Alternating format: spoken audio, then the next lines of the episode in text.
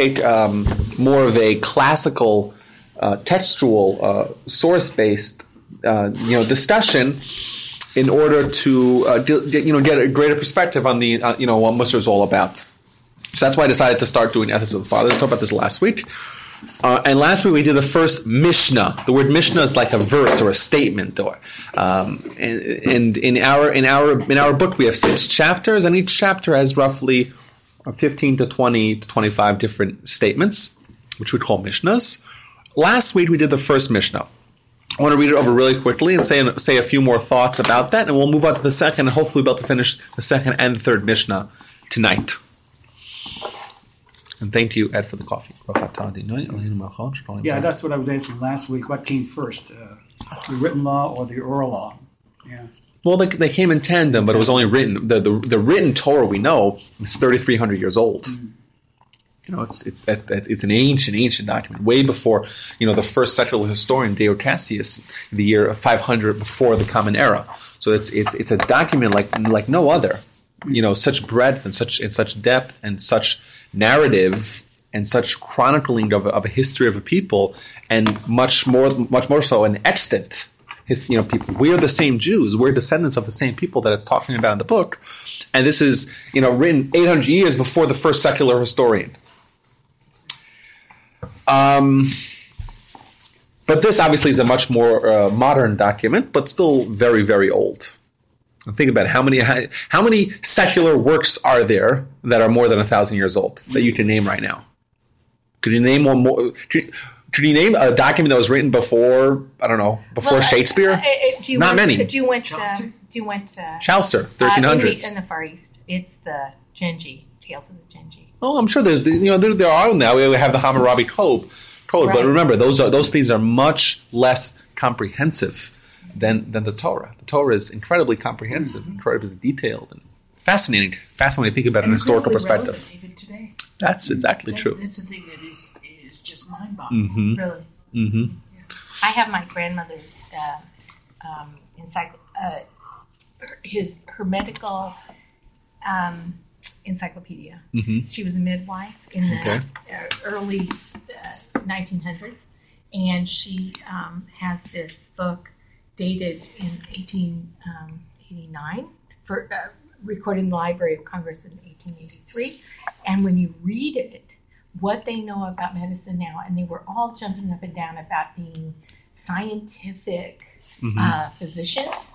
And it's what totally irrelevant now. And what they know that now is is amazing. It's what the difference? Amazing the difference. And and it's interesting that you bring that up, because in here we'll see we'll see lessons that were recorded eighteen hundred years ago, but are as re- relevant today as they ever were. And and the beginning of this book is, we want to be scientific physicians. Yes. It could have been written yesterday. It could have been written yesterday. Mm-hmm. The the decla- declaration of, we want to stand on science to mm-hmm. understand things. Okay, so let's read the first the, the first Mishnah quickly, mm-hmm. and we'll see a few more lessons. We'll see, you know, the conclusions that we had last week. Perhaps a, a little bit more, and we'll we'll we'll deep we'll we'll dig, dig, dig deep into the second Mishnah, which is a transcendental one. Moses received the Torah from Sinai and transmitted to Joshua, Joshua to the elders, the elders to the prophets, the prophets to the men of the Great Assembly. So we start off this tractate, this book, with a delineation of the transmission of the Torah from Moses to Joshua to eight hundred years of prophets. Uh, Joshua to the elders, eight hundred years of the prophets, and eventually we read to the men of the Great Assembly, which is at the beginning of the second era, the second temple era. Uh, think of names like Ezra. Ezra is a name that we all familiar with as a Jewish historical figure um, who is from that time period, twenty-four hundred years ago. So Ezra, think about the beginning of the Greek Empire, you know, a few hundred years later. And we'll, we'll talk about that also. They said...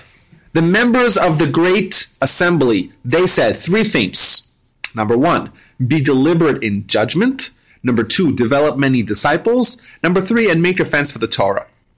The common theme of these three themes is really one. Be deliberate in, ju- in judgment. When you're about to mete out judgment, you have to be very careful. You have to take your time. You have to be deliberate. You have to go over every angle, every possible scenario. We don't jump to conclusions. Why don't we jump, judge to, jump to conclusions? Because if you jump to conclusions, you could very well make a mistake. The first most important principle of uh, jurisprudence, of justice, is not to make a mistake. It's better to not come to a conclusion and say, I don't know, than to say, oh, I do know what it is, and have the wrong answer. Mm. Be deliberate in, ju- in judgment. Don't make mistakes.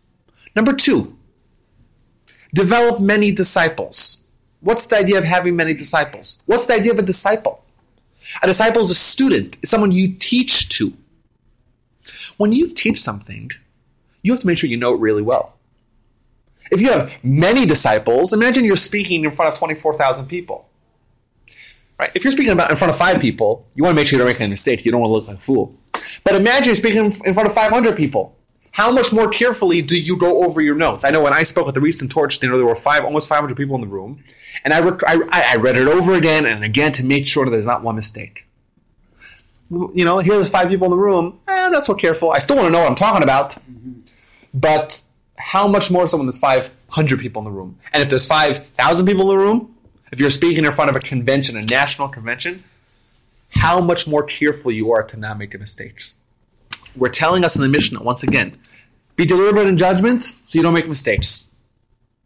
Develop many students. The more students, the more careful you'll be. The more careful you'll be that you won't make any mistakes. And the last thing, and make a fence around the Torah. Last week we described what it means to make a fence around the Torah. We gave the illustration of putting a uh, protective uh, guard, shield. shield in front of a... Uh, in front of an electric outlet. If you see a child taking a uh, bobby pin or something that conducts electricity and about to put it inside the electric socket, you quickly slap a cover on top of the uh, the electric. God forbid, you don't want your child, you know, to, to get an electric shock. That's a description of someone who uh, uh, who wants to take protective measures to ensure something be- terrible doesn't happen. In Torah, we're instructed to take to make a fence around the Torah. If you don't want someone to do something bad, you have to prevent them a step earlier. If you don't want a child to stick to, st- to stick a paperclip into the ele- electric socket, you put a protect a protection, a fence around that uh, episode for occurring. So too in Torah, we don't want to have any mistakes. We don't want to make any mistakes. If you don't want to make any mistakes, you prevent yourself from coming to a situation where you might make a mistake. We're n- we know you're not allowed to cook a uh, meat and milk together, right? That's a verse in the Torah, right? Lo sevashel gedi b'chalev imo. You should not cook uh, a meat in a in its mother's milk. We're we're, we're commanded to not cook uh, uh, cook milk and meat together. Now, what about poultry and, and, and milk? Yeah, it's fine. That's fine. Yeah. From a Torah perspective, from a Torah perspective, it's fine. But how plausible is it that if someone sees the rabbi cooking chicken, poultry, with milk, how plausible is it for them to make a mistake? Say, hey, you're allowed to cook meat, milk and meat together. Poultry and meat look to look very similar. Mm. You take a, a piece of veal, it's white meat. You take a piece of chicken, they, you know, in, in a pot, they could look in, indistinguishable. So what do we do? So what do the rabbis say? You make a fence around the Torah. We don't want someone cooking milk and meat together. Therefore, we'll make a protective fence not to cook poultry and milk as well. So it's perception of the wrongdoing. Well, in this case, it's preventing mistakes. Mm-hmm. So we see, when they said three things, they really said one thing. One thing is that you're, you're a judge, you're a leader, you have to make sure you don't make mistakes. You have to be very deliberate. Make sure you have a big audience, that is, if you have a big audience, what do you do? You comb over the idea you're going to share. And lastly, make protective fence. Make sure there's no mistakes. So this is this is a, an interesting statement. It's an interesting statement, which is very pertinent to a very minor select group of people. Who is it pertinent to? Judges. How many people here are judges? None. Now, by golly, tell me, if we're going to start a book that's going to talk about ethics. Now, ethics for who? Ethics for everyone.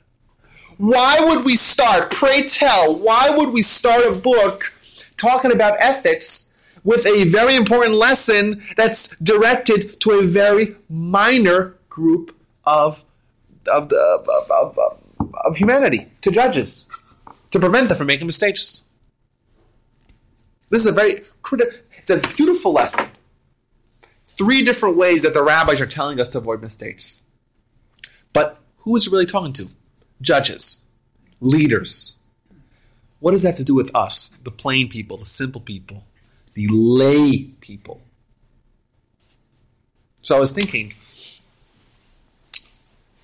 that um, in reality, we're all judges. The human condition is one where we're constantly making judgment calls. We're constantly making decisions. Well, what does a judge mean? A judge means someone who has presented with a dilemma, with a situation, and he has to rule one way or the other. Decisions. Humans are different because we can make decisions. Can animals make decisions? No. Animals are bound by instinct. Can angels make decision? No. Angels are not decision makers because they are bound by intellect, right? A godly intellect. All animals and all angels are same in that they cannot make decisions. There's only two things, or two entities that can make decisions. Humans and God. That's it. That's it. Animals are bound by instinct. There's no way for an animal to go against its instinct. It's not possible. They're programmed to act one way, and they will always act so.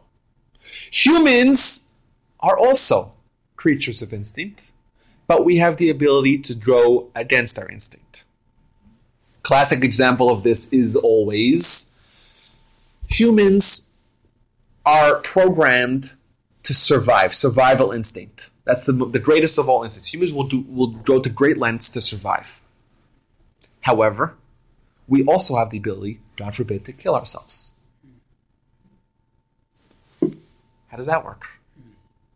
If we're programmed instinctually to seek survival, how is it possible that humans are able to kill themselves? And humans are the only creatures out of, what, several million creatures that inhabit our planet, we're the only ones that kill ourselves in great numbers, yeah, unfortunately. How's that possible? Do you know it's possible? Because we were granted something called decision-making, called free will. We have instinct. We have a pre-programmed uh, set of instructions that we that we follow automatically, right? If I go like this, you're going to blink. Why? Because you, your your instinct, the program to protect the, you know, if someone if someone if someone throws a rock at you, right, you duck instinctually. Why? That might be. It's all instinct. We do have instinct, but we also have the ability to go against our instinct, and this is why humans are special. If someone says, "Why are humans special?"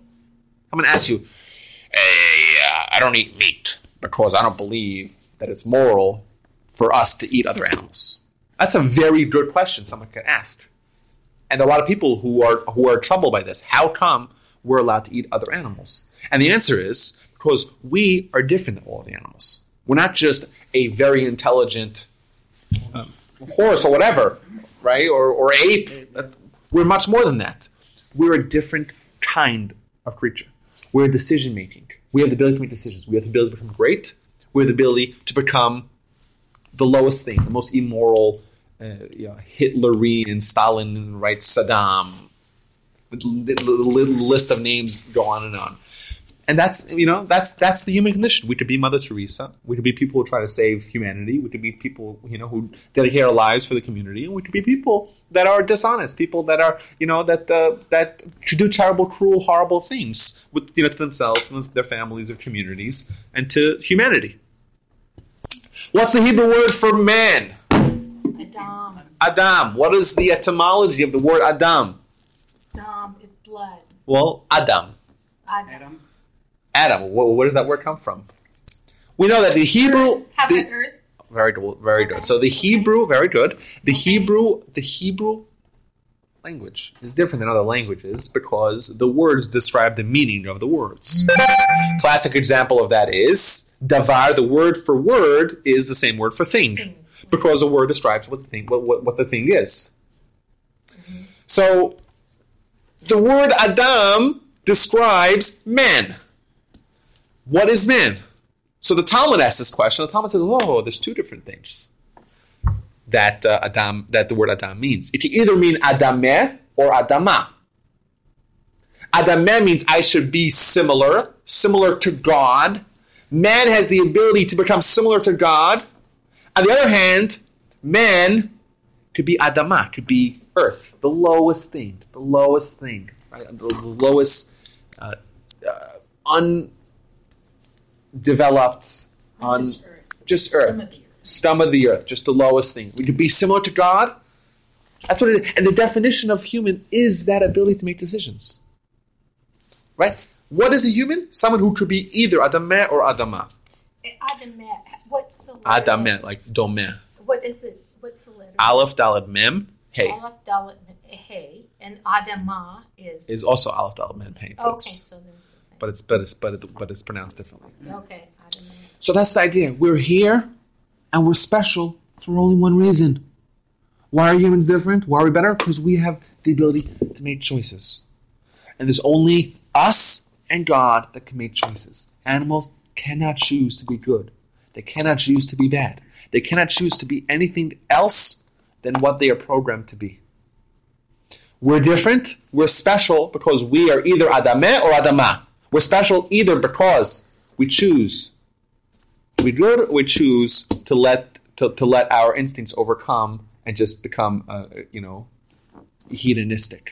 You know, people who are just instinctually driven. So, if we are decision makers, we are really all judges, and we and we're constantly making decisions every day. Are we going to become an Adameh, similar to God, or become Adama? Are we going to just remain, you know, the uh, driven by base desires and, and not develop ourselves into great people like we could be? We are decision makers. And at the onset, at the beginning of this book that's going to tell us all about ethics, we have to recognize that the reason why we're able to uh, ethically uh, improve and become great is because we're decision makers. Because we really are judges. I think it's really important. That, that, that that's why the sages, when they when they wrote down this book, they started it off with a lesson that ostensibly is only for judges. But when you dig a little deeper, you find that no, no, no, it's really for everyone because we all are, in fact, judges, constantly making decisions, and that is what's going to enable us throughout this entire book to uh, incorporate those lessons um, and become become greater people. So that's the first Mishnah. Let's move on to the second Mishnah. Questions? Any questions? No questions. Okay. Shimon the Righteous was among the last members of the Great Assembly. We just let we just finished with the with the members of the Great Assembly. They taught us three lessons. Shimon the Righteous, he was one of the members. And he was one of the last members of this Great Assembly. He would say, so he was fond of saying the following. On three themes the world stands. On Torah study, on the service of God, and on bestowing kindness. So let's try to give a little bit of historical context like we tried to do a little bit earlier. Who was this guy Shimon the Righteous? So obviously, we know, like it says in the Mishnah, he was a member of the Great Assembly. Obviously, he was, you know, that those the, those were the Knesset, the, the, you know, the people who uh, were the leaders of the Jewish people at that time. He was a Kohen Gadol. He was a the the the, the high priest. Yeah. The high priest. We know that there are some people who are Kohens, some people who are Levis, some people who are like me, regular Israelites. And a Kohen is special, unique. They perform many services in the temple.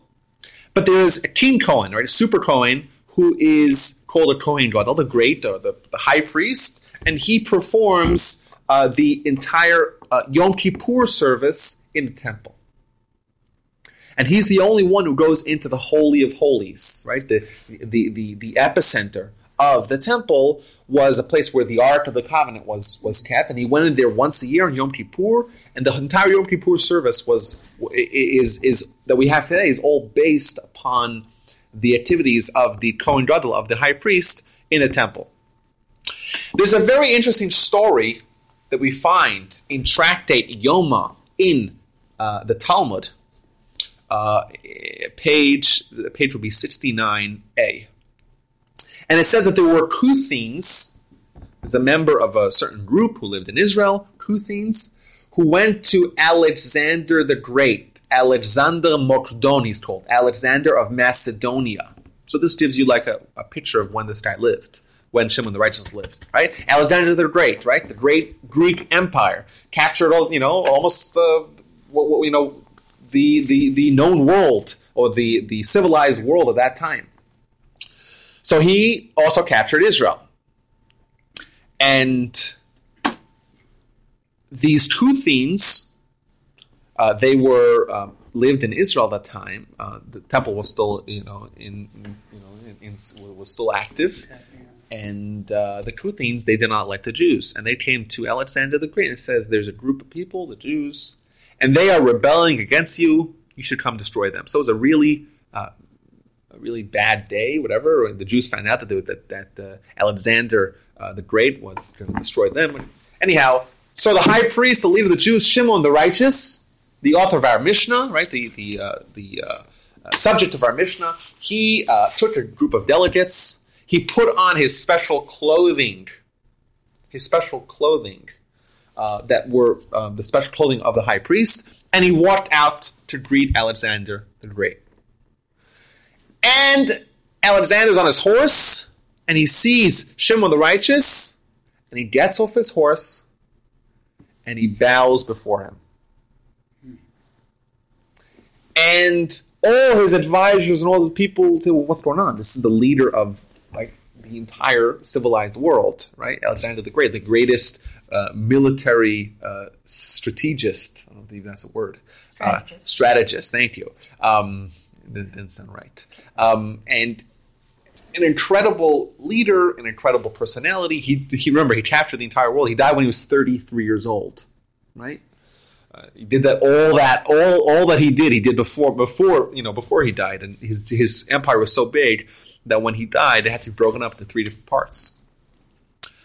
Um, so he's getting down and bowing down to this rabbi in the funny clothing of the high priest. So he tells his men, I want to tell you that every time I go out to battle, I see an image, and I see an image of this guy, mm. of Shimon the Righteous, and that, and, and I and I know that this is what helps me. This is what helps me uh, to succeed in battle. And he, and and uh, and the Jews tell him, yeah, indeed, in our temple we pray for you, we pray for your success, and we pray for your for your well-being. So obviously, he not only spared the Jews, but he punished the Cutheans who tried to badmouth the Jews. And, and the anecdote to the story is uh, that uh, all, I, th- I think I think Shimon the Righteous told him that in honor of this, all Jewish males that are born in the upcoming year will be called Alexander. And since then, the name Alex, Alexander, has been a Jewish name. Mm-hmm. You, hear, you, you hear people are called Sender or Alexander, it's a Jewish name, uh, ever since the time of uh, of Alexander the Great, of this of this particular episode. So this is Shimon the Shimon the Righteous. He's the high priest. He is uh, the one of the last members of this of this group called the Men of the Great Assembly, and he was the leader of the Jewish people at the time of Alexander the Great. And what did he say? On three themes, the world stands: on Torah study, on service of God, and on bestowing kindness. So what does this mean? So there's a few questions here. Question number one, what does it mean on three things the world stands? Triangle. It's perfect, stable. Well, what does it mean that it stands? The world stands. Does it sit? Governed it by. Governed by? Yeah. So there's a dispute among the commentaries. I looked at the commentaries. There's a dispute. According to some opinions, it means these are the three purposes of the world, right? Jewish philosophy is not only the what, it's also the why. It's not only what is what is the purpose, uh, it's, not, it's not only what is the reality, but rather why. What is the purpose? And according to that opinion, according to that particular commentary, what it means in this Mishnah is that Shimon the Righteous is telling us that the world, the end goals of the world, are really three: Torah study, uh, service of God, and lastly, uh, bestowing kindness. That's opinion number one. Opinion number two is that it does not necessarily mean that this is the purpose of the world. Rather, this is the sustainability of the world. What does that mean? If you, on three things, the world stands. And if you were to remove any one of those those things, a similar way to a tripod, right? Mm-hmm. If the world is standing on three things and you take one away, what happens to the world? It falls. And uh, this is a tremendously uh, deep, moving, uh, crucial, pivotal idea, I think, um, in in, uh, in in Judaism, and that and, and that is that we, our particular innovation uh, in spirituality. If you were to point to one particular idea that is uniquely Jewish, and our contribution to Um, well, there's lots of Jewish contributions to theology and, and philosophy and spirituality. But I think maybe the deepest idea or the most profound, unique idea that's uniquely Jewish uh, is the convergence of the physical and spiritual worlds. Or maybe convergence is not the right word. Maybe the mirror images of the physical and spiritual world. Now, what does that mean? We have a piece of Talmud that tells us Piece of Talmud tells us, a very strange statement. There is no strand, blade of grass that does not have an angel in heaven commanding it to grow. Right? This is from Chulin uh, seven, Tractate Chulin, um, page page number seven. Every blade of grass has an angel, and the angel commands the grass to grow.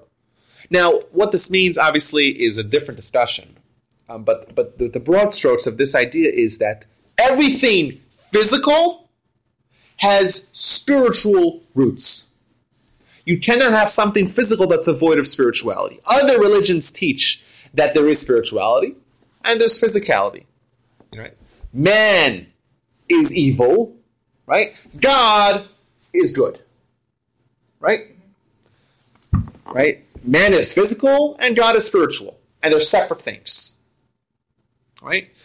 And uh, man cannot change what he is, and the reality of the physical world is that it's it's it's evil, and that and, and you know, and, and all physicality is evil. That, that that is not a Jewish idea, because we say it's not possible for something to have sustenance unless it has a spiritual spark to it. And there's actually a verse in the Torah. Uh, where is this verse? Um, Ki lo al halechem levad yichya ha'adam. I don't know where it is. I, I, I just, you just thought about this now. Uh, but there's a verse in the Torah. It says that not on bread alone does man live. Rather, on the on the on the will of the will of the Word of God. What that means is quite literally, we cannot have sustenance. We cannot be sustained only through physical means. If we were to lose our spiritual spark, we're done. The physicality has only um, can only be uh, perpetuated. Could, could have life if it has the spiritual spark. So, if man, right, were to lose his physical, his spiritual spark, his spiritual engine, what would happen to the man? He'd be dead, because the physicality cannot exist without the spirituality.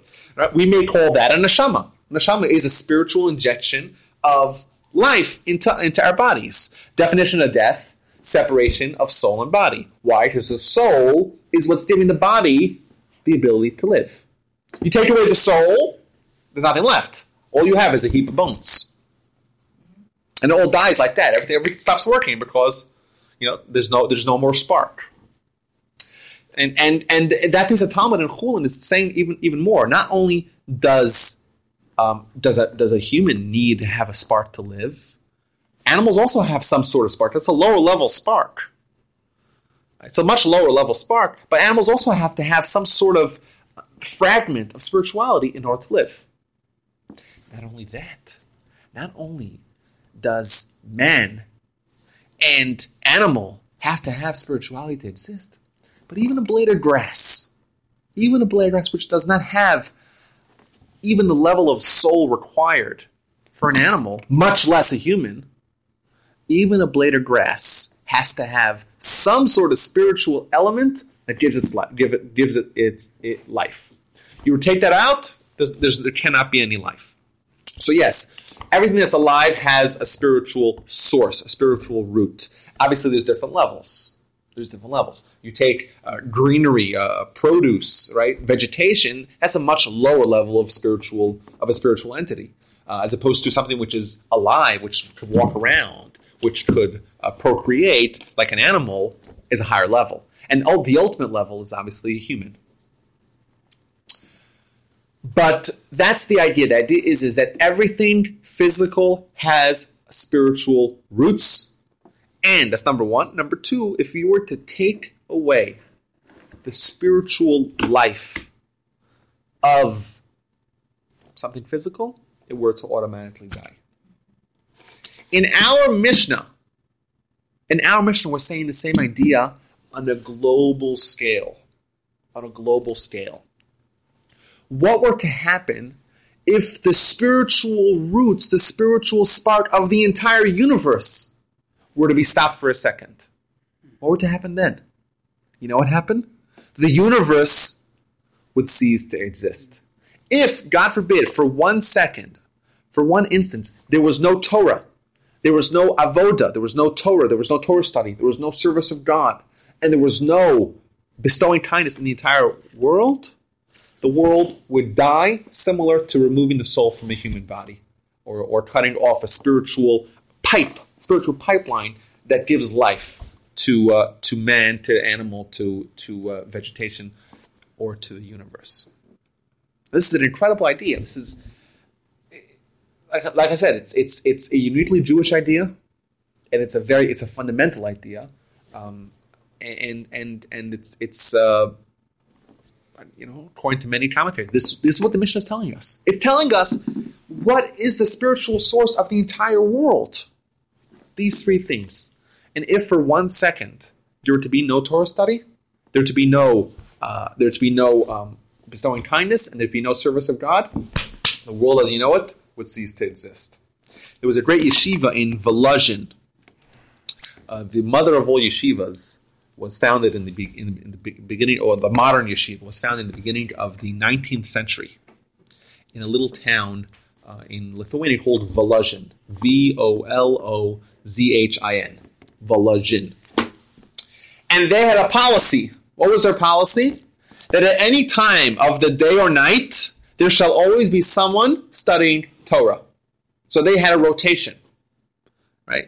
You have from three to four at, at night, and I have from five to six, or, you know, they'd always have a rotation. I don't know whether they, if they did it by day, did it by night, or they always had a rotation. There was always, at all times of the day or night, twenty-four seven, three sixty-five, every day, someone studying Torah in that institution. Why? Because of this Mishnah. Because of the idea that the, the, the physical, we're holding up the world. If we're studying Torah, we could be assured that the world will continue to exist. This sounds so Kabbalah-like. It sounds so magical. Uh, it it it's remember I don't I don't I don't I don't know two, I don't know any Kabbalah. Oh, I, I don't know any Kabbalah. Obviously, uh, it, it's a deep idea, um, and it's you know talks about spirituality, which is obviously people you know confuse that with Kabbalah. Kabbalah, what I, I consider Kabbalah is things that are hidden. And things that are hidden. hidden. But this, this isn't hidden. Are, this is this is this is what it says in the Mishnah. But but the, but the things that are available, like always, linked to things that are hidden, right? Um, yes, of course, of course. I, I agree to that one hundred percent. But I don't believe that anything I told you uh, tonight yet uh, is is uh, is is incumbent on uh, on Kabbalah to be true. What can distinguish the spirit, the soul? I'm sorry? What can extinguish the soul? What could distinguish the soul? What can extinguish it? Cease to exist. It, it, no, the soul isn't. The soul, that, that, that's that's not that. No, uh, that's a misinterpretation. The soul cannot be extinguished. Okay. However, the body can. Right. We're not talking about there's there's a physical and a spiritual, and they're meshed together. Yeah. Right? Now, the soul is eternal. The soul cannot be extinguished. There's nothing you could do. Well, it may happen. There is a, there is an idea called Kares, uh, a Jewish idea. You could look it up. Kares, which is extinguishing your soul. Does it get fully extinguished or not? But basically, it gets it gets deleted, uh, a soul. How it works, that means you have to come to Kabbalah. I don't know how it works. But, the, but in general, there's no such a thing as extinguishing a soul. What does happen, and what I'm trying to describe, is the soul being removed from the body. Okay. So the body dies. The body dies. It means the physicality needs the spirituality. The spirituality does not need the physicality. In fact, in fact, the soul loathes the body. The soul cannot stand the body. The soul wants nothing, nothing less than being put in a physical body, because it's a piece of pure spirituality. Can, can I ask you a question? Yes. I have a mother-in-law who's in levels of dementia. Okay. As, as there are people. Yes. And um, you feel like um, the body and the soul become uh, separate.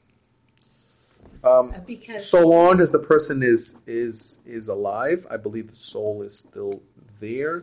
Um, it's a good question. I don't know. I don't know the, the, the, the answer. But as long as you ain't dead, you got a soul. Because, once again, it's not possible for a body to function at all. It's not possible for a heart to pump and for brain activity to continue, right? Physical brain activity to continue if um, if if there's no if there's no spiritual uh, entity. But there's a transition there. I mean, there's a transition between what was and what was. I don't know if we could say there's half a soul. I, that's I don't know. I, you may be right. You may have to ask someone who knows more than me. I don't know. I don't know the answer to that question. But but. A body devoid of a soul cannot cannot continue to exist. Um, that's a good question. I don't know the answer to the question. That, that brings me to another question. Yes. If the soul is forever, yes. What's the Jewish belief in an afterlife? Does the soul continue in another body after you're gone? Like a reincarnation? Yeah. Um, this is a little bit off topic. Yeah. Um, but it, yes, we do believe that the soul, uh, if someone dies, their soul is still intact. Uh, one hundred percent. We do believe in, in, in, so in resuscitation, so right? That's, that's it. The case, if that's the case, then um, you're saying if they're not there, as you look at them, this is not the same person. The their body? Soul, I'm looking at the body and this isn't the same person. Their soul is still intact, but to be in contact with that soul is, without the body, I mean, or with is, the body being there but uh, not there. It, we believe that it is actually easier to be in contact with the soul after the soul has left the body, because you no longer have the separation of the body. It means a body muffles uh, a soul. So body so muffles you, a soul. So you so, could even say that that if we were in tune, uh, perhaps we could be more in tune with the soul visiting the person who's in dementia. Perhaps, but most certainly after after someone is, it is easier. It is easier. This is this is this is an idea that's hard for some people to uh, understand uh, properly. But it is easier to maintain a relationship with someone's soul after they're dead than before they were dead, because a soul, when it's when it's submerged in a body, gets muffled. Right? The the the effect, the influence. Uh, of a soul uh, has to go through the body in order to be, so, you know, to attach huge. So how would you communicate with the soul if there's no body to transmit what the soul's thinking? Well, so you don't have to communicate with it, but but that the, the idea of being close to someone and someone's soul is, how do you communicate? I don't know. Um, you can't communicate. I don't. I don't know. I don't know of any ways to communicate with dead people, uh, at least ones that are sanctioned by the Torah, uh, but. But but the idea of closeness um, is is I don't think is is necessarily uh, only via communication. So, so what you're saying? So how would you do it? That's a good. That's another okay. good question. But but that's a good question. And remember, this is this is a little bit off topic. But with regards to your question, Ed, yeah, most certainly uh, we do believe that the soul continues, and there's nothing there's nothing that you, that can be done to uh, to destroy a soul. I, I have a question. How and we do believe in resuscitation. Yes. How do you explain... And we do, we do believe in reincarnation. How do you explain the differences then between evil people who also have a soul Well, that's the whole point. Remember we said Ad, Ad, Ad, Ad, Adam is Adameh. Because everyone has a choice. Humans can be evil. Humans can be evil. Yes, humans can be evil. And humans can... Humans can be selfish. Humans can be bad. Humans, not the spirit being selfish. Not the spirit. No, it's it's it's the ability to choose to favor the yeah. body over the soul. So the and and it's, of Adam or Yetzer Tov and Yetzer Ra. Well, Yetzer Tov is th- those things are not necessarily essential. That's a good point because there's there, there there's mirroring uh, in in other ways besides for body and soul. There's also uh, uh, good and and bad. Um, influences that we call uh, the inclinations, right? Those things are not essential. The difference between a body and the Yetzer Ra, right, versus and uh, uh, a soul and the Yetzer Tov is that when we look at essentially what is human, human is a body and a soul. Human has influences. Those things are external. They're not part of who he is. So yes, those things are similar, that, there are, that, that they influence you one way or the other, but they're not essentially who you are. Uh, who you are is body and a soul.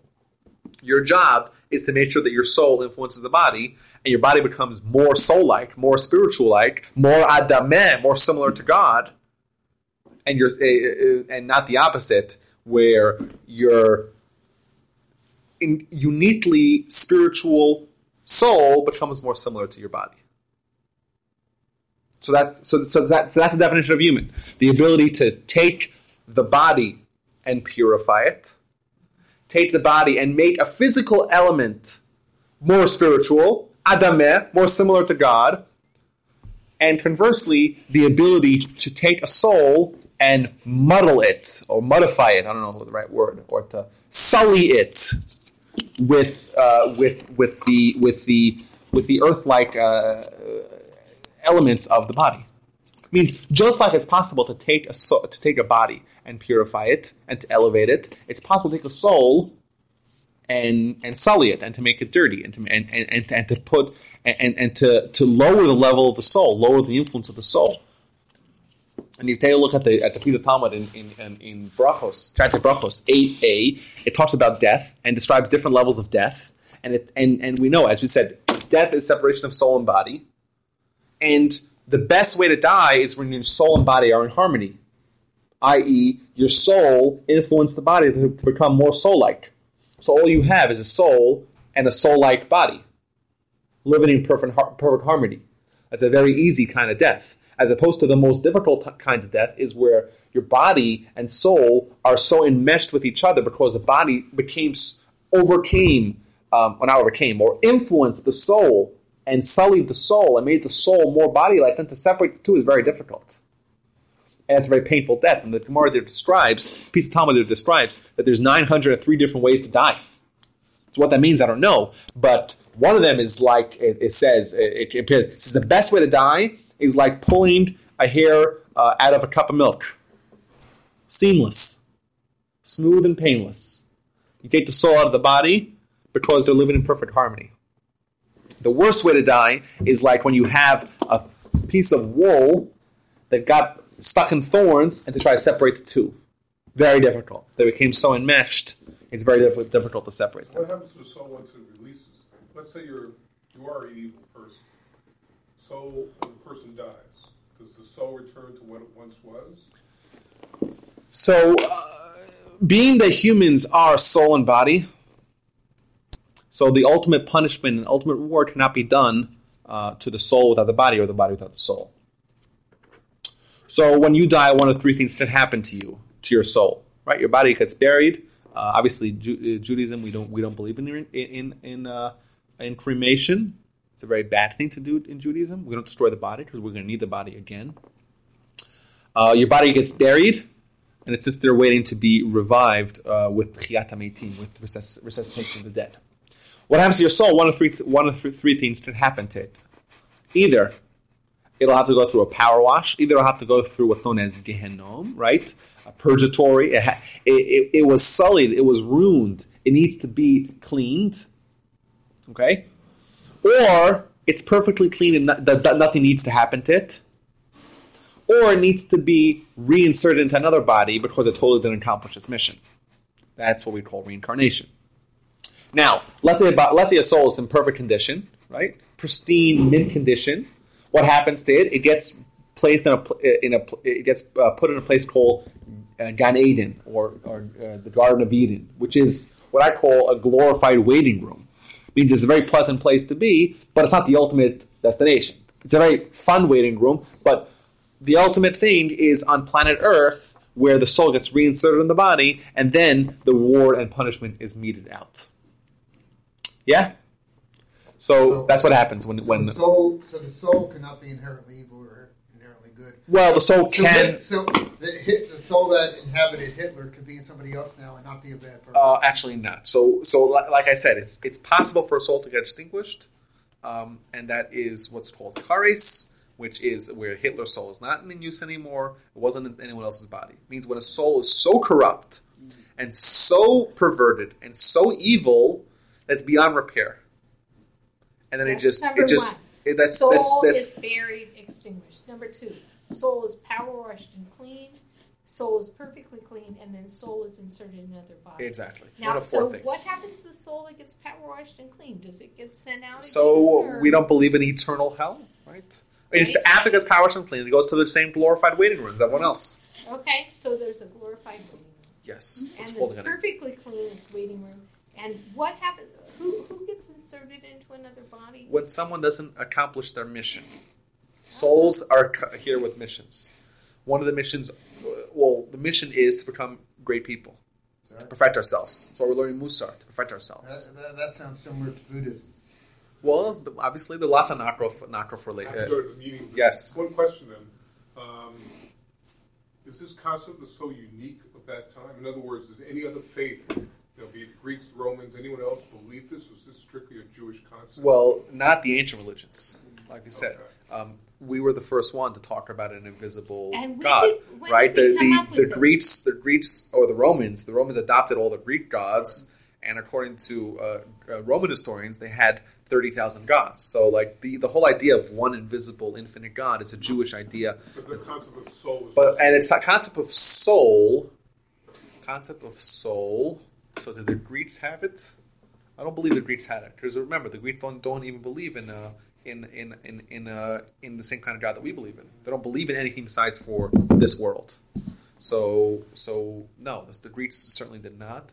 The Romans, I don't think the Romans were just the extensions of the Greek, right? Greco-Romans. Right. Uh, the Christians adopted the, Christians right. adopted the Jewish so Christians and Muslims. The they they adopted the. Uh, the Hindus. I don't know about the, I don't know what the Hindus really believe. Uh, I think they do believe that there's sparks and whatever, but I don't know. I don't know if it's as if it's as organized and clear as as you know as as what we believe. So yeah, I think they do believe in some elements and you know the caste system. So yes. Uh, reincarnation, for sure, they believe in, right. But the different caste systems it's become better. I don't, you know, I don't know if they if they believe exactly what we believe uh, with relation to this. Keep getting reincarnated until you reach perfection, Nirvana. So, okay. Yes. Anyhow, so yes. Uh, so where where where were we? We're what? And then it would be. Uh, so, like we said, building, uh, the Torah study, the uh, the service of God, and bestowing kindness. Yes, yeah. Three themes. That these are the spiritual nourishment of the universe. You stop them for a second. The universe loses its spiritual pipeline, gets cut off from the spiritual pipeline, and it's done for. Okay, so this is Torah study, service of God, and the yes. So I want to talk about would little. You, would you underline those in the Hebrew? Sure. That would be Torah, Avodah, Gmilus Chasadim. You're welcome. Now.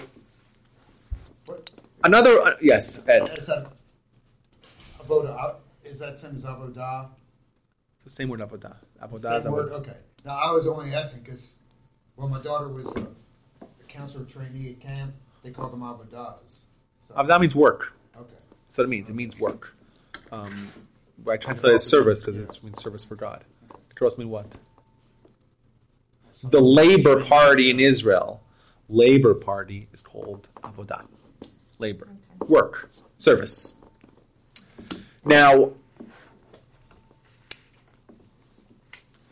if someone were to ask you from now henceforth, what does Judaism say that's different than all other religions? You'll tell them, what will you tell them? Is that we believe that everything physical has spiritual roots and spiritual pipes that give it, they give it life. If you were to cut off something physical, spiritual pipeline, it would cease to exist. That's one thing. That's one area that uh, where where there's some there's a convergence of physical and spiritual that's unique to Judaism.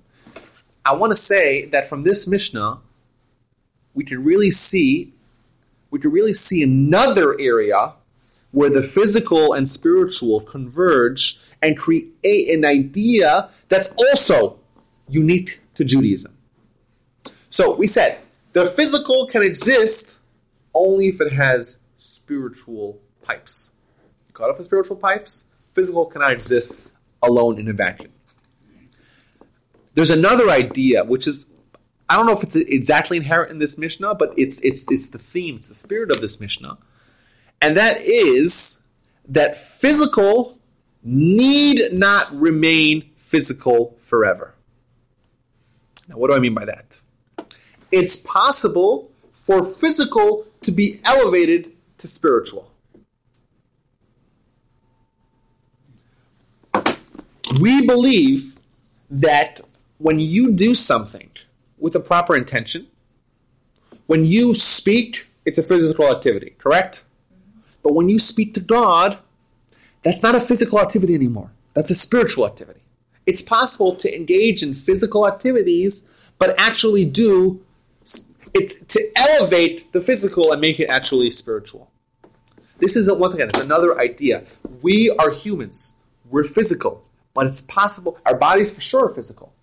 But when I'm sweating, and I'm schlepping, and I'm running to visit your your aunt or your mom, I forgot who you said that, right? Your mother, your mother-in-law. If I'm, I'll give you. If I am doing chesed, if I'm doing kindness, if I'm doing mitzvot with my body, is my body physical or is it spiritual? It's spiritual. It's spiritual. Well, I would say, yeah, it's a combination. No, it means that you I could be engaging in physical activities, but really doing spiritual activities. In other religions, we're taught that there's the physical and there's spiritual, and there's, they don't touch each other. They're separate entities, right? The priests don't get married because marriage, right? That's a sex is a physical activity, right? In Judaism, we say no, no, no, no, no. The holiest thing that someone could do is engage in sexual activity. The holiest thing, well, if it's done on the right with the right intentions, right, in the right context, right? I'll be telling my husband this. Yeah, tell, tell, yeah. No, and and and, that, and that's that's a, that's a true idea sourced all across classical Jewish Jewish philosophical texts. And that's because, yes, physical activity can be just physical. In fact, it can be bad. But in the proper context, with the proper intentions, you can take a physical activity and elevate it to but, to, to, to, to a spiritual and, and plateau. To stretch your point, you could say exercising at the gym every day could be a spiritual activity because your body belongs to God and you're taking care mm-hmm. of your body. Well, uh, I, I know, I don't see it either. Actually, I really have a hard time with actually, that. actually, what the Vilna Gaon... Vilna Gaon is uh, the Gaon of Vilna, uh, seventeen twenty to seventeen ninety-seven.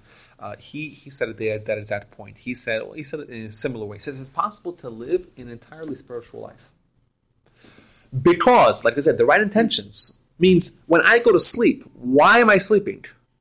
If I'm just sleeping to have a strong body, well, it's not a spiritual activity. But if I'm sleeping in order to have a strong body to engage in spiritual activities. That's, once again, that extends the spiritual activities of the body to even things like sleep and food. You don't like that? I love it. I totally love it. No, I think I think it's... I think it's um... Well, did you ever try this? What, whoa, whoa, whoa, whoa, whoa, wait a second. Before... Your point. uh, yeah, um, Betty, before you lambast this idea, I want you to try it. I want you to I want you to go next time, tomorrow morning. You want to eat breakfast, and as you're eating breakfast, first you make a proper blessing on the food, and then you say, and with every bite you're thinking, I'm eating, so I should have strength to be a good person and to do what God wants me to do. Oh, I love if you ever try that and it doesn't work for you, then come back to me and disagree with me. So next week we'll have, we'll duke this out. But if you never tried it, you can't climb up to Mount Pius and say it doesn't work. You have to try it. Okay. Oh. So, well, well, this, the, no, this the, is the place the, I, I the, come to this. The My, idea. It's in the West, we believe that our bodies belong to God, right? Absolutely. Because that's why we don't believe in assisted suicide or suicide or that sort of thing. And my mother-in-law comes to me every day and says, please, let's put an end to this, you know. And I said, if you were in the East, you would say your body belongs to yourself, and this could be your your deal. But we're in the West, so therefore we believe our body belongs to God, and so if, um, we can't do that. If uh, if if you were to, I know in um, in in Israel, I think it's like this here as well. Um, police dogs and police horses are considered like police officers, right? And if you know, if you were to assault. Uh, I don't know why I wouldn't suggest doing this, but if you were to assault, uh, assault a member of the canine, you know, mm-hmm. or the, the a horse, uh, it might even be a police car in some places. They're considered like like uh, like police officers, and it's considered assault on police officer. And take this as an example. Why why is that? Because something that's a tool of the police is like an extension of the police and part of the police itself. Mm-hmm. Similarly, we look at our, our body as a tool mm-hmm. for our soul. Think of it as a horse and a rider, right? Our rider is our soul to our horse's body, right? The rider is to the is to the horse as the soul is to the body. We look at this as the soul, as the horse, sorry, we look at the body as the horse of our soul. Mm-hmm. If you were to assault my police horse, you're assaulting my police. Mm-hmm. If you were to assault my body, which is my soul's horse, you're assaulting my my my uh, mm-hmm. my soul as well. Mm-hmm. Think of it think of it as that way. If you were to when you're when you're sharpening your tool, right, you're sharpening an element of what your craft is. If you're sharpening your body and your body is being used for soul-like activities, it's really a spiritual it's spiritual that that's the point. That's the point. So yes, it's hard for us to see that. If If we're if we're just you know focused on, on, on physical activities, it's hard for us to see our physical activities as being uh, tools of our spiritual reality. Mm-hmm. But if if we were to imagine, no, I, I get the concept. I get the concept. If you really do it for the right reason, in other words, I'm I'm going to sleep so that my body can renew itself to be capable of doing spiritual things. But it's so easy for us as humans to use that as an excuse. one hundred percent. I'm eating chocolate so that I won't have this craving and therefore I can concentrate and do God's work. Give me a break. I'm eating one hundred percent. Chocolate. one hundred percent. And I want to tell you uh, that one of my rebbes in yeshiva, one of my teachers in yeshiva, he would say like this. He says like this. Let's say you're done Louis, in yeshiva. The schedules are, are a lot more, uh, uh, you know, Uh, broad than what we're used to. Like I, when I was in high school, I was in yeshiva till ten o'clock at night, mm-hmm. um, and then back in yeshiva at seven in the morning. Um, and in you know, when I was in Israel yeshiva, in, in you know, I was studying Torah all day till eleven o'clock at night. Mm. You know, it was awesome. But my uh, my Rebbe once said, he says, if you finish learning and you you know cross around, as we say in Yiddish, when you waste time for an hour, and then go to sleep, then you could have learned that hour. Could have studied Torah that hour. But you chose to just, you know, waste your time. Now you're going to sleep. Is that sleep a spiritual activity or a physical activity? It's a physical activity. Why? Because what did you just finish? You just finished the physical activity. But now, if I study Torah, and then I'm, no, I have, I'm tired, I have to go to sleep. I go to sleep right away. Why am I sleeping? I'm sleeping because, well, I really would have learned. I would have learned throughout the whole night, but I don't have, I don't have the energy. So, so I'm sleeping to re-energize myself so I can engage in spiritual activities. So that's an example of where if my whole life is that of spiritual activities, then my, my physical body, that's my tool that I'm using, I recharge it, it's a spiritual, it's a spiritual activity. Mm-hmm. So yes, I do believe it can be used as an excuse, and I do believe that this is for the select few who are really living spiritually charged lives. But the idea and theory is true. No, no, I get, I get the theory, I get the idea. It's just almost inconceivable that a human could, could do that. You have to be a special, special, excuse me. You have done so much good work that's not just for humans, but for animals and and for, you know, elevating the community. And, you know, there's there's a lot of different kinds of spiritual activity out there. And I would say downtime eating chocolate is getting ready for the next yeah. moment. Yes, I, I agree. I think I think you're both you both you both don't you, I, I think that um, uh, Rosanna, is that Rosanna? Is that your name? That is, I'm Rosanna. Betty. So I, I do believe... We're both Missus Friedman. I do believe... Just say Missus Friedman. No, no relationship. Yeah, I do believe that you guys are not really arguing. You both really agree on the principle of the matter. It's just that uh, the way it was described as when someone's living an entirely spiritual life, uh, is that being very difficult to accomplish. So in reality, the amount of people who are actually doing this, select few.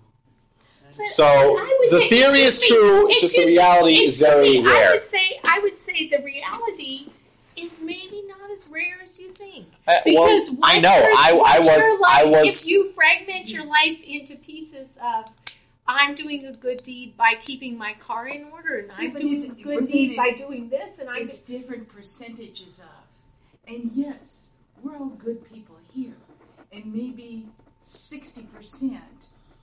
Uh, we're we're following this. The other forty percent, I'm sitting around. I'm watching T V. I'm you know I'm playing with the puppy. You know, playing I'm, with the puppy I'm, would work. I'm, watching I'm, T V is downside. Golf you know, golf music, golf spiritual thing. No, I think golf. I mean, I think golf is. Golf no, course. I really think. I mean, I'm sorry if you break it down. Okay, I I I, I think I think that studiers. I think we have I to break our that, lives down into... Uh, but I do think is that you're being a little bit... You're being probably a little bit too, too exact. Too and you're being a little bit too flaky about... Not flaky, flaky. but too broad. I apologize. I like I Not flaky. I apologize. I, uh, Roseanne, Roseanne, I, I retract that. No, you will retract I retract it right now. And I apologize. He is not good. I apologize. Fragmented. I, I will accept the word fragmented. Too accepting. How's it too accepting? No, how about ex- uh, fragmented? Maybe fragmented. I, I hereby apologize. Taking care of dogs and making breakfast, and maybe there's fragmentation in there. Yes, I do apologize for that statement, and I regret it. Well, I take it I back. Will be torturing you I about withdraw that it. In the future. No, but I withdrew. I withdrew it. Totally it's a five, five second rule, and if you withdraw within five seconds, you're good to go. So as I withdrew within five seconds, and I even I have. Think you but, but, you said but it, you're not so. Really wasting your time by doing what you want for that for that hour, because God wants you to have pleasure. Well, yes, but God, but God wants you to have ultimate pleasure. Remember, don't settle. I've said this. I've said this speech before. I spoke here once before that I believe Betty was here. And yes, God wants you to have pleasure, but God doesn't want you to God, squander God, your pleasurability on the lowest levels. Yeah, so yes, it's true. twenty-four seven. You have other pleasure. You have lesser pleasure. I do believe that it's possible to have ultimate pleasure twenty-four seven. It's very unlikely, but, but it's possible. And I, I know people. I know people who have it. So yes, I knew. I, I know. I know intimately that it's possible. But there's only thirty-six tzaddikim in the world. So. Well, perfect tzaddikim. Well, yes. That's remember. That's that's that's ready. You're stepping in. You're toeing into the Kabbalah sphere, which I don't know that much about. Uh-huh. But but you're absolutely right. I'm probably taking it much. Too no, but I, I think you're actually right. Too literal. I was just trying to bridge the gap, but I think yeah, you're right. Yeah. Mm-hmm. Uh, but I, I, I do think I do I think, think that more it's more appropriate in giving it a much more lateral view. Of understanding we're good people here, and therefore we do good during our day. And even if we you feel guilty, the well, there are moments of evil that yeah, come up as even the best. And I, yes, anyhow, let's to yes, continue. yes uh, to continue. I want to say I want to say one point. So we know that Torah means Torah study, studying the Torah. Avodah means service of God. What does that mean? Uh, so we know that the uh, sacrifices in the temple were considered, were called Avodah, which was service of God. Now that we don't have a temple anymore, that was uh, that was replaced by prayer. Prayer is what's the classical Avodah, right? Service of God. Uh, what does it mean? Prayer means to talk to God in what language? Hebrew. In the language you're most comfortable in. Whatever language you want. Whatever language you want, whenever you want. There's a major mistake, misconception Jews have about Judaism in that it's it's relegated to the synagogue or to the Jewish center or to some sort of place, mm-hmm. location. Wearing certain clothes, that's when prayer is appropriate. In reality, uh, prayer is appropriate everywhere, at any time. I want, and I want to tell you that it. I talk to God hundreds of times a day. Hundreds. In what language? I do pray three times a day in Hebrew, but primarily in English, because that's the language I'm most comfortable with. And that's what prayer is really about. It means to develop a personal relationship with God via communication. What kind of communication? Verbal communication. In what language? Language you're most comfortable in. Speak to Him like you speak to your fellow. The Mesilas Yesharim, right? The famous work of, of, of Mussar philosophy, uh, written in the beginning of the uh, seventeenth, uh, eighteenth century by Rabbi Moshe Chaim Luzzatto, known as the Ramchal. He describes prayer, which translates to English, like a man speaking to his fellow, and his fellow is hearing and listening. That is what prayer is really about, speaking to God like you speak to your fellow. The reason why we have prayer canonized and in, in, in Hebrew was because people were negligent. People were not fulfilling their duty of, of speaking to God. And the rabbi said, we have to put a fence around the Torah. And if people are not speaking to God, we have to force them to speak to God. And they have to come to synagogue, and they have to come communally. And if you don't show up, everyone says, where's, you know, where's Wolby? How come you didn't show up to shul? Right? But in reality, prayer in its essence is man talking to God like you talk to your fellow. Building relationship with God. Torah study, service of God, building relationship with God. Lastly is Gmilus Chasadim, right? Engaging in acts of kindness. In acts of kindness. Looking out what does your fellow need. Caring, worrying about your friend, right? Charity is the first step. Right? But much greater than charity is giving someone a loan. Why is that? Because when someone when someone is not doing well, they don't want handouts. No one likes handouts. They want welfare. Isn't that the forty-seven percenters? Well, I don't want to engage in that, right? I don't want to talk about that. But you want to give someone and let them save face. Give them a loan. And let him build himself up. Let him feel good about himself, right? You you could do kindness with even people that are not around anymore. You can do kindness with wealthy people. You can do kindness with people in your family. It's it's it's a it's a worldview of caring for others. Torah, Avodah, Gmilus Chasadim. Torah study, service of God, and and uh, and engaging in kindness. These are the spiritual pipelines that that that that, uh, that hold up the world. And if you do these things, what you're really doing, according to this Mishnah, you're holding up the entire world. Can you imagine if, if the rest of the world lived like it? Well, there are lots of people that are doing it, but those the people that are doing these things are the ones that are taking responsibility for the entire world. Think about that. Think about how amazing or how how great a responsibility and, and, and, and an opportunity it is for us to say the entire world is on my shoulders. And, I re, and I'm, I'm taking responsibility for the world. I'm the one who's ensuring that the spiritual nourishment that keeps the world uh, in existence is uh, is steady, steadily flowing. I want to say one more quick point. Is everyone here familiar with the term Gematria? No. Of course I am. Well, yes, no, no, yes. yes. Okay, Gematria is uh, the numerical value of the Hebrew language. Chai is eighteen. Oh, you're okay. familiar with yes. it. Yes. Yes. Why is that? It's thirty-six. Yeah, but I know the concept. And love is thirteen, so it's a lucky number. Mm-hmm. Now, um, Ahvaz, yeah. Now, the um, the uh, the way it works is twenty-two letters in the alphabet. Right? And there's an order, Aleph, Bet, right? Gimel, Dalet, right? So Aleph is one, Bet is two, right? All the way one to ten. ten to twenty, thirty, forty, fifty, sixty, seventy, eighty, ninety, one hundred. Right? one hundred, two hundred, three hundred, four hundred. four hundred is the last letter, which is the Taf. Right? Taf. Right? Right? So every letter has a, has a numerical value. What's the numerical value of the word Torah? Right? How do you spell Torah? No, but in Taf. Hebrew. A Taf, Vav, Reish, Hey. This is four hundred. This is six. Oh, I'll, I'll do it on the board here. Okay. Okay. Yeah. Can we do? Yeah, Reish, To, Ra. Right? This is four hundred. This is Vav is six. Right? Aleph, Bet, Gimel, Dalet, Hey, Vav, six. Reish is the third to last letter, so it's two hundred.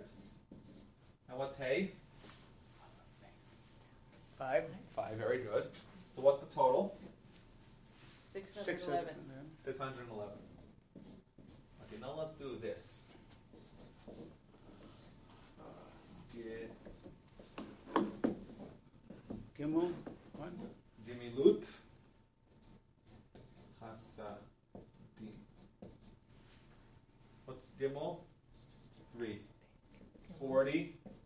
Ten. Thirty. Six. Four hundred. Like that was four hundred. Eight. Sixty.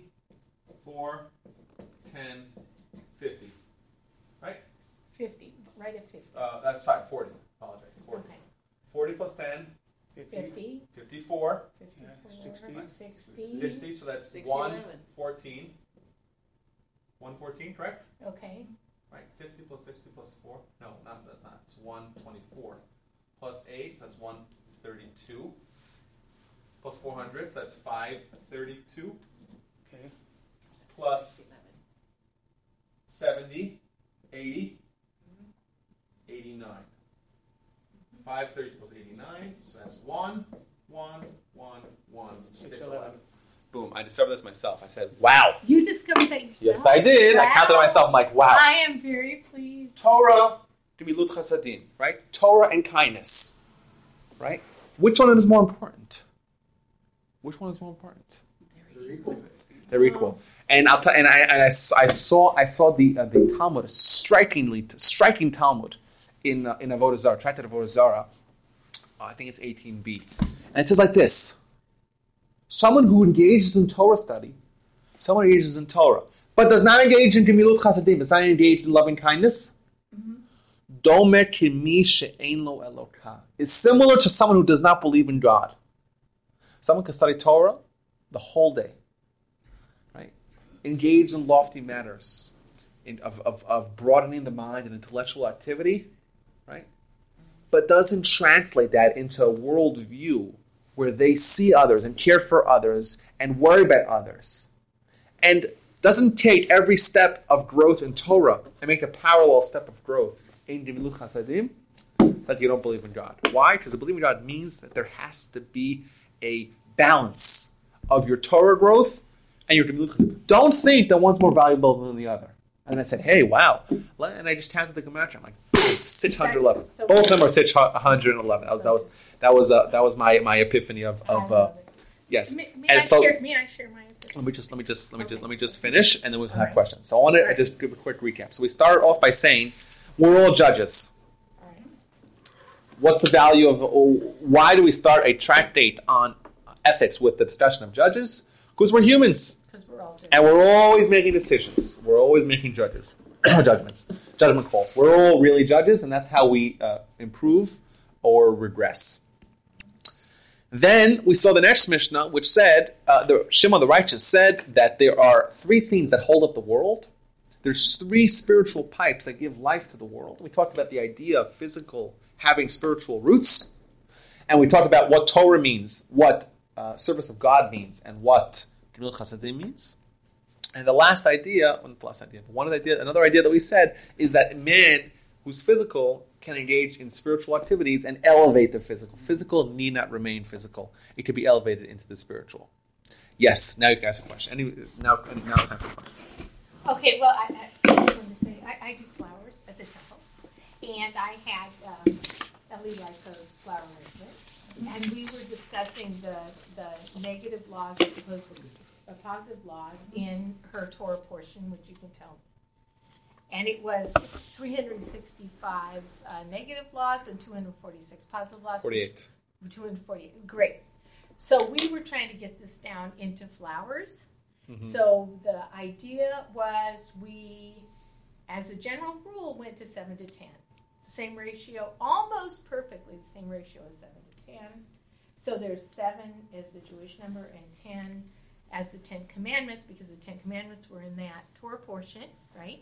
So I did seven bright-colored flowers, light-colored flowers on one side, ten dark-colored flowers on the other.